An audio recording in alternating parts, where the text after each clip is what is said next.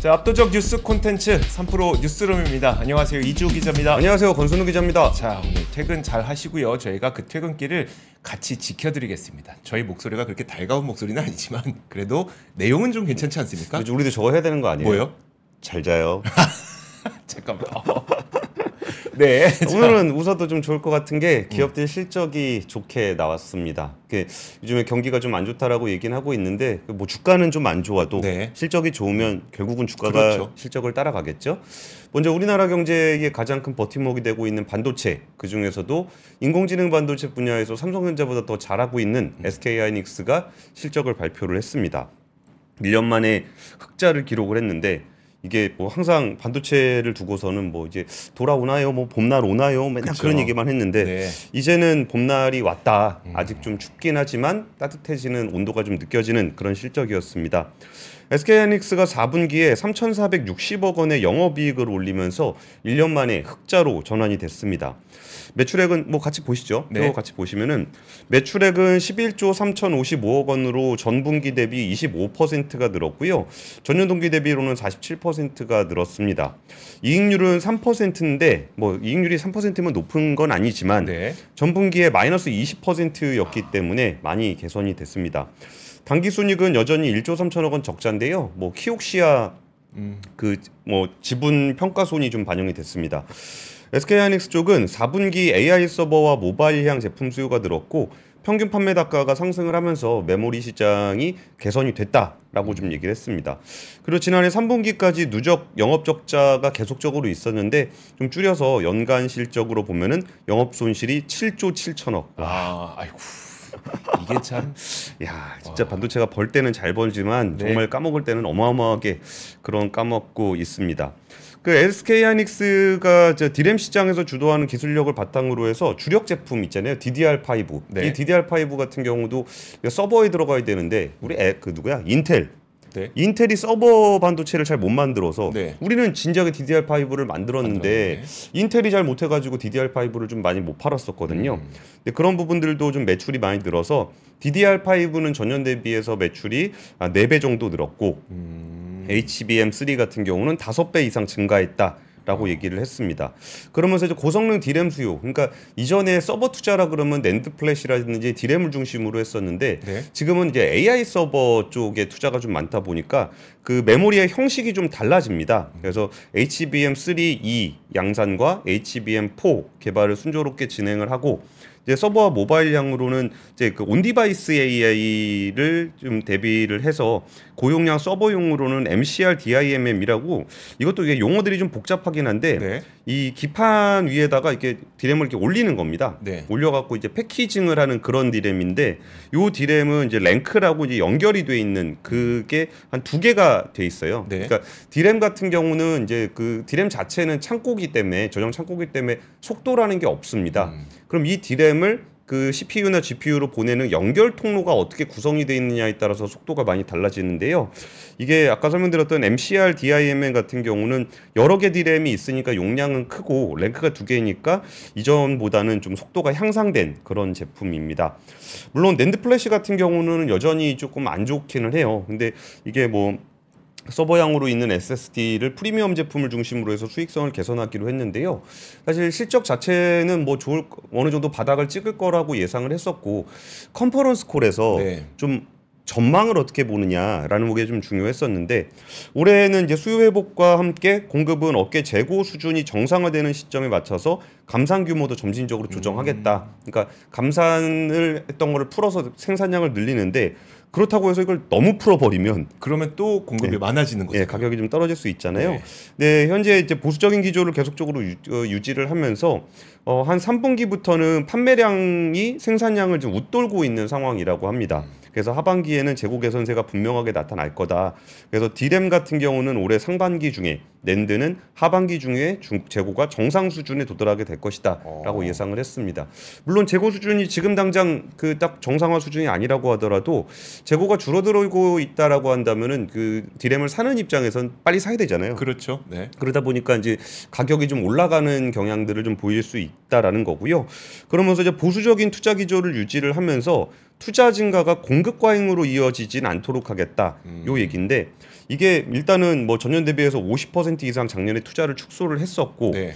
그리고 이제 어떤 얘기냐면은 어, 투자를 하긴 할 건데 그렇다고 해서 생산량을 많이 늘리는 그런 식의 투자가 아니라 음. 그좀 HBM 같은 경우 그러니까 좀 고성능 디램을 만들 때 필요한 요 수요 증가가 나타나고 있는 분야에다 투자를 하겠다는 거예요. 뭐 예를 들면은 HBM 이렇게 차작차작 디램을 쌓으면 거기다가 이제 구멍을 뽕뽕뽕뽕 뚫어야 되거든요. 네. 그러면 이제 그 이걸 TSV라고 부르는데 뭐 TSV 같은 경우를 좀 증설하고 음. 뭐 필수 인프라 투자 등을 고려를 해서 투자 증가분을 최소화하겠다라는 그런 계획입니다.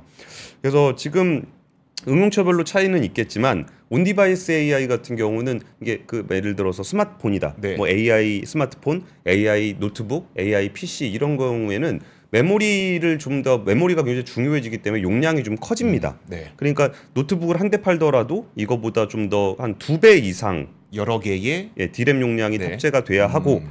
그리고 이제 스마트폰 같은 경우도 최소 4기가바이트 이상의 디램 용량이 더 필요할 것으로 보인다 라고 얘기를 해서 똑같이 판매가 되는 거라고 하더라도 메모리 탑재가 좀 더 많이 된다면 그래도 네. 판매량이 좀 늘지 않겠느냐라는 얘기를 하면서 뭐 최근에 주가가 많이 좋았는데 뭐 물론 고점 얘기도 나와요. 네. 워낙 음. 가파르게 주가가 좀 많이 올랐고 그러다 보니까 이게 고점 아니냐라는 얘기를 하고는 있는데 어쨌든 업황이 개선되는 흐름은 앞으로도 좀 이어질 것 같다라는 거를 오늘 SK 하이닉스 conference call 들어보니까 전반적으로 분위기가 좋더라고요. 그렇죠. 근데 결국은 on-device AI 제품이 많이 나와야 그 시나리오가 좀 성립되는 거죠. 예, 예. 어. 그리고 뭐 저 얘기는 좀 있었습니다. 그 뭐요?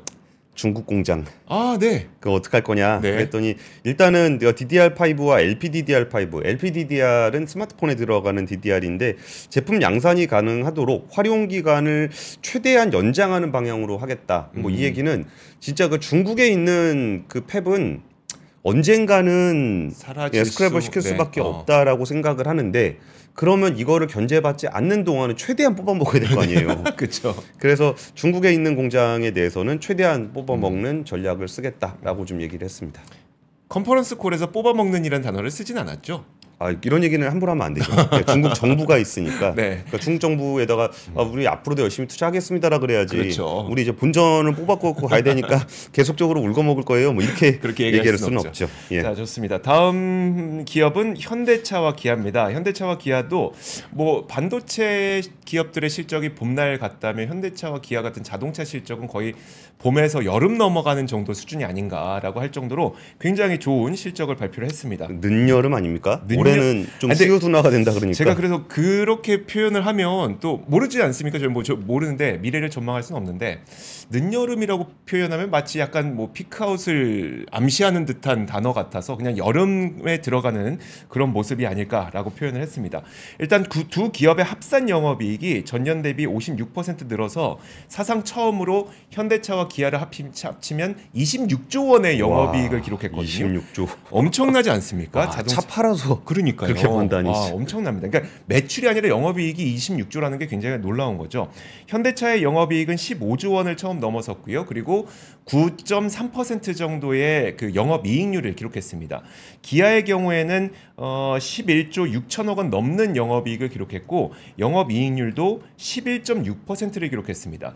오늘 아침에 테슬라가 실적 발표했을 때 이익률이 8%대에 머물렀잖아요. 예. 현대차도 테슬라보다 더 높은 영업 이익률을 기록했고 기아는 뭐 지난번부터 그랬습니다만 테슬라보다 훨씬 더 높은 영업 이익률을 현재 기록하고 있는 상태입니다.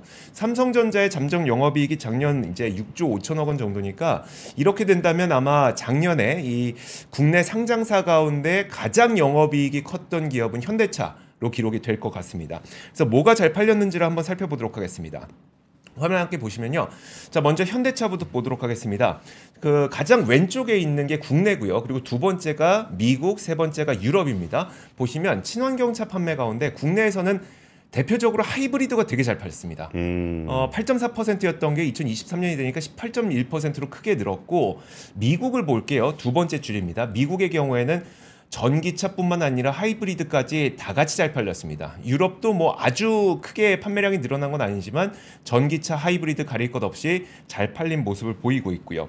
자, 이래서 보면은 이제 우리가 북미와 유럽에서 잘 팔렸다. 지역별로 봤을 때 그것도 증명이 됐고 전기차와 하이브리드가 잘 팔렸고 그 가운데 하이브리드가 훨씬 잘 팔렸다. 이것도 역시 실적을 통해서 좀 차- 확인이 된 것으로 보입니다.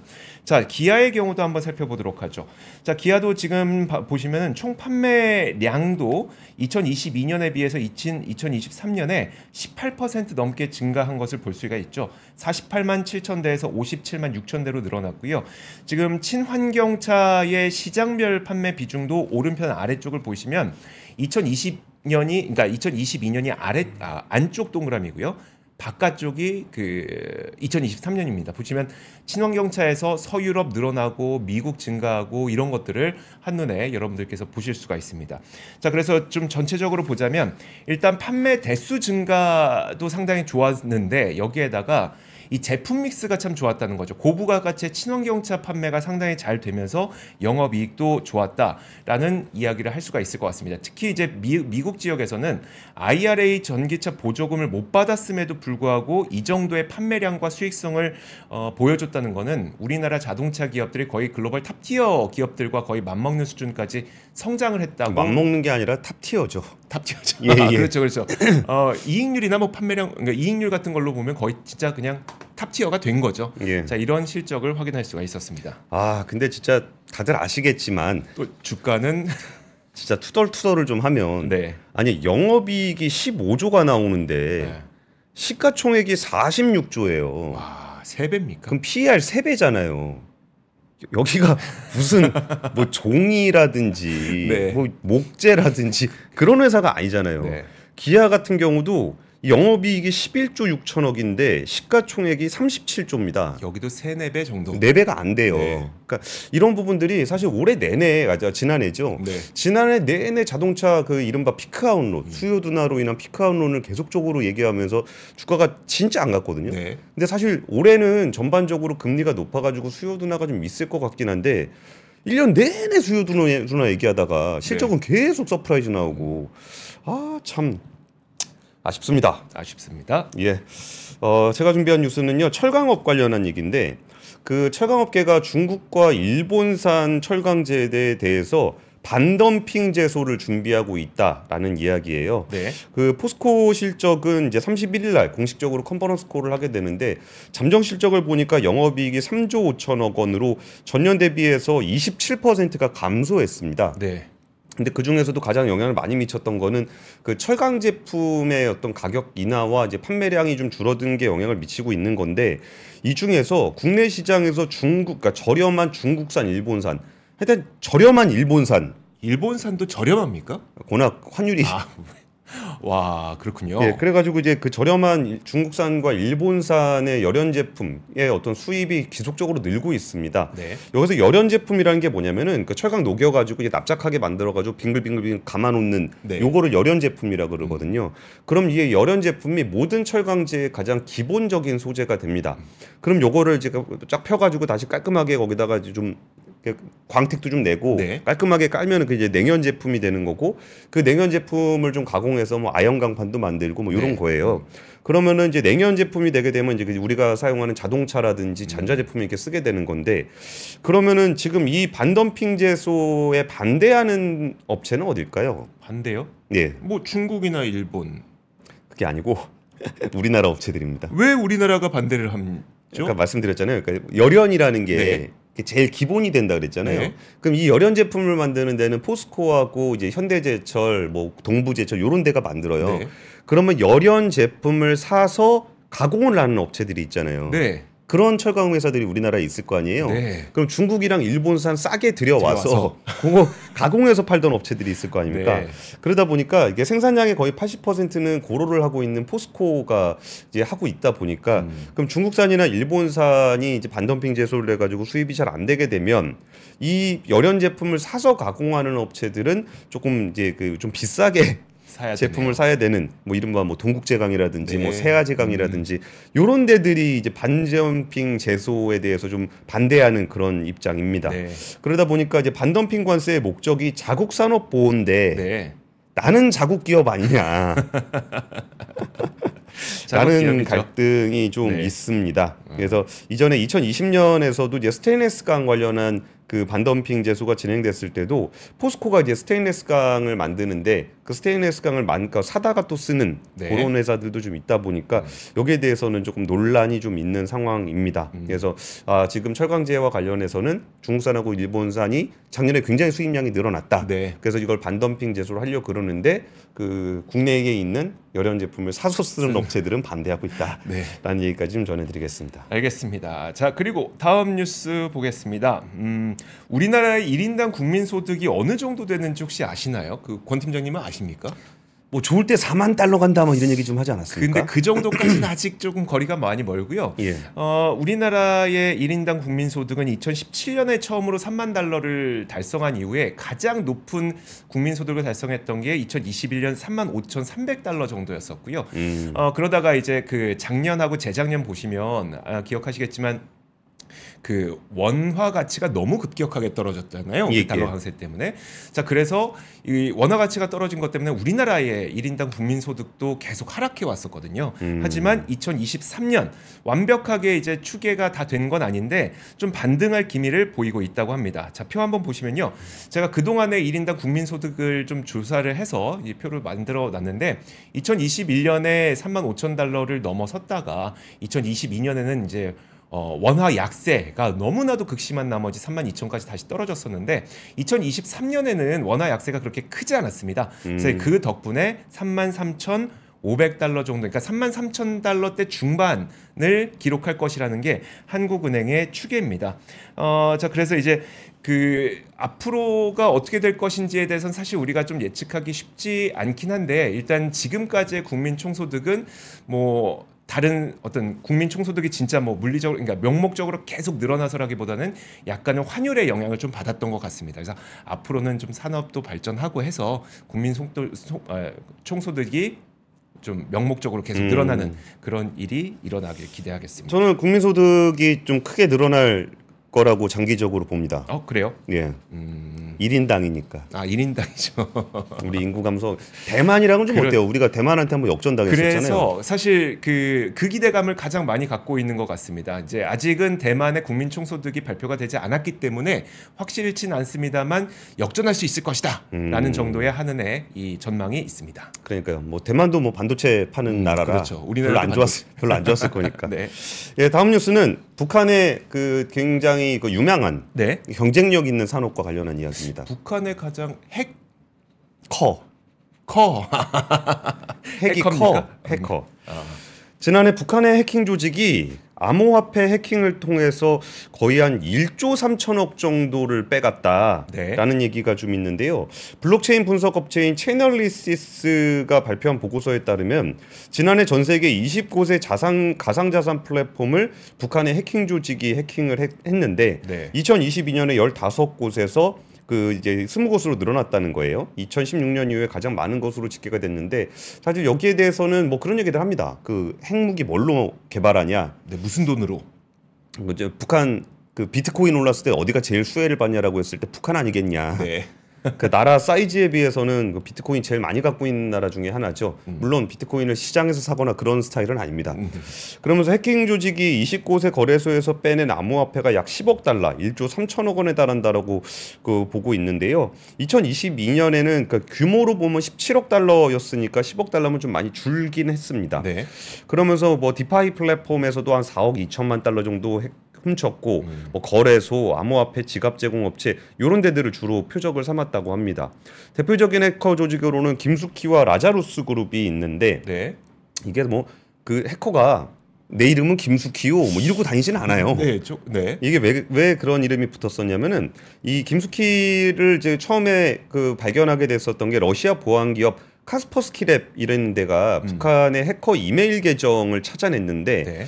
여기에 그 이메일 계정 이름은 김석양 향 네. 근데 향 향 이런 발음이 잘 안 되는 거예요. 어. 그래서 북한의 어떤 보안 기업에서 좀 쉽게 부르려고 김숙희라고 불렀어요. 네. 그래가지고 이제 아 그러면 이게 어떤 움직이는 뭐 모종의 북한 세력이 있는 것 같은데 네. 얘가 자- 자꾸 이제 눈에 보이는 거죠. 음, 음. 그럼 얘 이름을 하나 붙이는 겁니다. 아. 아 부르는 사람이 붙이는 거네요. 네, 부르는 사람이 붙이는 거죠. 그리고 라자루스 같은 경우에는 그 예전에 그 김정일 암살을 좀 희화화했던 네. 그런 영화를 소니 픽처스에서 만들어가지고 네. 북한 해커 그룹이 그거 다 해킹해갖고 못 팔아먹게 하려고 그냥 다 뿌려버린 적이 있었잖아요. 네. 그때 그 나왔던 이름인데 공격 그때 공격했던 이름을 라자루스라고 불렀습니다. 음. 이게 뭐 공격자 아이디 중에 라자루스라는 것이 있었고 네. 그리고 이제 거기에 그 카톨릭이라든지 요거 이쪽 종교 가지신 분들은 알 텐데 라자로라고 네. 그 예수님이 뭐 살아라 뭐 대사 라자로야 뭐 다시 살아나라 그래가지고 아, 부활한 네. 그 예, 사람 이름이 라자로인데 이게 그 바이러스 자꾸 뿌리는데 네. 잡으면 살아나고 잡으면 살아나고 해서 라자로라고 이름을 붙였다라는 음. 설도 좀 있습니다. 그러면서 미국 재무부 산하의 해외 자산 통제국이 가상화폐 업체 신바드를 지난해 11월에 제재를 한 적이 있었는데요. 네. 이 신바드가 했던 거는 뭐냐면은 그 탈취한 가상 자산을 세탁하는 기술 암호화폐를 막 쪼개가지고 쫙쫙쫙 전송을 해가지고 네. 누군지 알 수 없게 만드는 요런 믹서라는 제품을 그 서비스를 만든 업체입니다. 그래서 여기에 신바트라는 데를 제재를 하기도 했었고 여기에 그 북한 해킹 그룹에 대한 감시는 계속적으로 강화를 하고 있는데 거의 유일한 외화벌이 네. 수단이라 음. 여기가 뭐 잦아들거나 포기하거나 그러지는 그러진 않을 않겠죠. 것 같습니다. 네, 알겠습니다. 자, 그리고 다음 소식도 한번 보도록 하겠습니다. 자, 다음 소식은 헤드라인 한번 볼게요. 신동주 어, 롯데알미늄 문- 물적 분할의 반대. 어, 반대로 롯데그룹 쪽에서는 반대를 위한 반대를 하는 게 아니냐라고 반발이 일어나고 있습니다. 자, 오늘 어떤 소식이 있었냐면 신동주 일본 롯데홀딩스 전 부회장이 롯데알미늄 물적 분할을 두고 주주 가치 훼손이 우려된다면서 이 롯데알미늄 어, 로, 어, 훼손이 우려된다고 밝히면서 물적 분할에 반대한다라는 의견을 내비쳤고 어, 반대로 롯데알비늄은 명분 없는 반대를 위한 반대를 하고 있는 거다 신동주 부회장이라고 주장을 하고 있습니다. 롯데알미늄은 지난해 12월에 이제 어, 롯데알미늄 BM 그리고 롯데알미늄 PM 을 이제 단순 그러니까 물적 분할 방식으로 해서 분할을 한 다음에 이걸 신설하겠다고 공시를 했었죠. 그래서 롯데알미늄은 이제 오는 2월 23일 정기 주주총회를 열고 이 물적 분할을 할지 안 할지 이제 결정을 하게 됩니다. 롯데그룹은 여러분들 아시겠지만 이제 롯데알미늄을 통해서 전기차 배터리 소재 산업에 진출하고 있고요. 그래서 2022년에는 실제로 롯데케미컬과 롯데알미늄이 어, 미국에 합작사를 또 세우기도 했습니다. 뭐 양극박을 생산하는 기업을 만드는 거죠. 근데 회사 입장에서는 아무래도 여러분들 이제 LG 엔솔이 처음 이제 물적 분할해서 상장을 하게 될 때도 보셨겠지만 어 어쨌든 자본 조달을 해야 될 필요성이 굉장히 높습니다. 특히 이제 신성장 산업을 새롭게 시작할 때에는 그래서 물적 분할을 해서 뭐 이런 것들에 대한 요구가 있을 수밖에 없고 또 그러면 롯데 알미늄을 물적 분할을 해야 되는 게 우리가 신성장 산업에 어, 성장을 하기 위해서는 필요한 게 아니냐라는 게 롯데의 입장이라고 보시면 될 것 같고요. 어, 반대로 이제 우리가 그 당시에 주주들의 가치가 희석된다는 논란이 좀 있었잖아요. 마찬가지로 신전 부회장도 롯데 알미늄의 물적 분할로 인해서 주주 가치와 기업 가치가 희석될 수 있다고 주장을 하고 있는 거고요.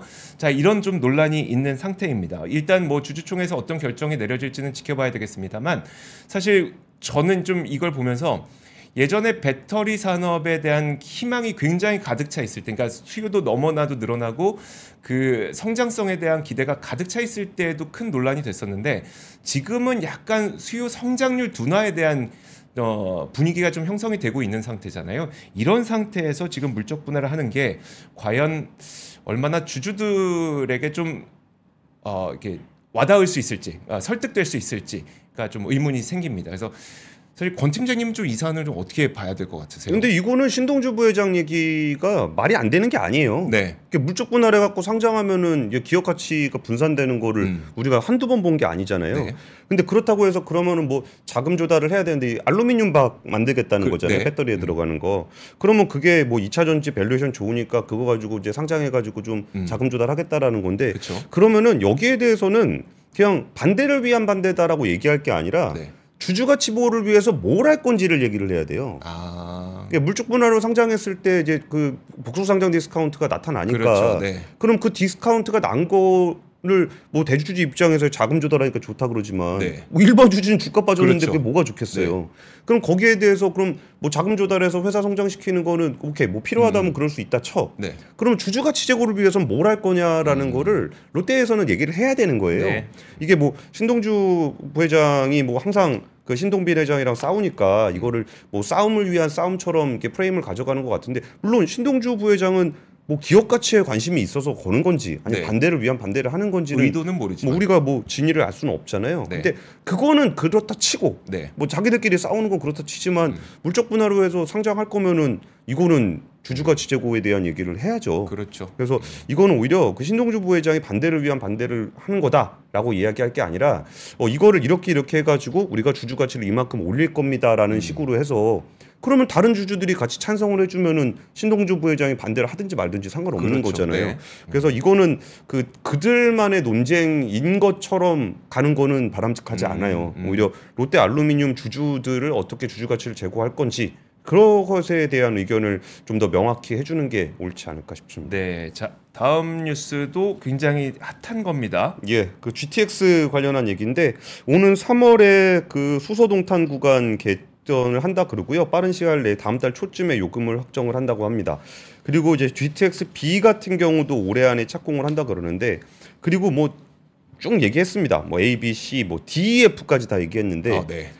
이거 어, 아, 참 DEF도 있습니까? 아 이제 한다고 아, 얘기를 했는데 네. 이게 벌써 그 GTX 얘기를 한 지가 굉장히 오래됐잖아요. 네. 근데 이 얘기를 이제 국토부 업무 보고에서 하게 됐던 건데 지금 좀 했으면 좋겠습니다. 음. 그 발표만 하지 말고 좀 하는 쪽으로 네. 그리고 되는 사업을 해야지 이거를 그냥 이게 보통 지역구 정치인들이 주로 하는 방식이잖아요. 네. 이거 발표하면은 호재 있다 그래가지고 그렇죠. 올라가면 네. 표 찍어줄까 봐 이런 건데 이것이 필요하다라는 건 다들 알고 있으니까 ABC 개선의 목표 개통 시점이 28년, 30년, 28년 이렇게 되거든요. 네. 그러니까 이런 부분들을 좀 빠르게 진행할 수 있는 방안까지 함께 내줬으면 좋겠다라는 얘기까지 좀 전해드리겠습니다. 네. 자 그리고 마지막 단신 하나만 좀 간략하게 보여드릴게요. 자 한국 신용평가 가 그 신용평가 기관이죠. 의무휴업 폐지에도 대형마트 수익 개선 크지 않을 거다라고 얘기를 했습니다. 사실 저희가 의무휴업 얘기하면서 아 이게 그 대형마트에 요즘에 안 가는 게 어, 의무휴업 때문은 아니었었는데라고 얘기를 했는데 그거 이제 어, 제가 얘기하는 거는 별로 공신력 없고 한국 신용평가에서는 이제 공신력이 있지 않습니까? 예. 그래서 거기에서 얘기한 바로는 이제 저희가 얘기한 거랑 비슷합니다. 온라인에 사용자가 많, 사용자가 많기 때문에 그런 거라서 큰 효과는 없을 거라는 거고 이미 그 공휴일에 의무 휴업일은 다들 감안을 하고 있었기 때문에 그럼 공휴일에 안 갔던 사람이 뭐 그러니까 평일에 가고 공휴일에 안 갔던 사람이 그냥 평일에 안 가고 공휴일에 가는 정도로 분산될 뿐이지 그렇게 수익 개선 효과는 그렇게 크지 않을 거다 이렇게 분석을 했습니다. 예, 사실 그 이마트 같은 대형 마트의 주가가 주말에 문을 안 열어서 떨어진 건 아니잖아요. 네. 예, 관련한 내용은 저희 취재팀에서 운영하고 있는 유튜브 채널 압권에서 뭐 유튜브 창에다 압권 검색하시면 바로 나오는데요. 거기서 체계적으로 이마트가 최근 네. 몇년 동안 어떤 일들을 했었는지 그리고 그게 기업 가치에 어떤 영향을 미쳤는지를 따로 콘텐츠로 만들어서 올려놨습니다. 압권에도 구독과 좋아요 부탁드리겠습니다. 자, 3프로 뉴스룸은 여기까지입니다. 저희는 내일 오겠습니다. 고맙습니다. 감사합니다.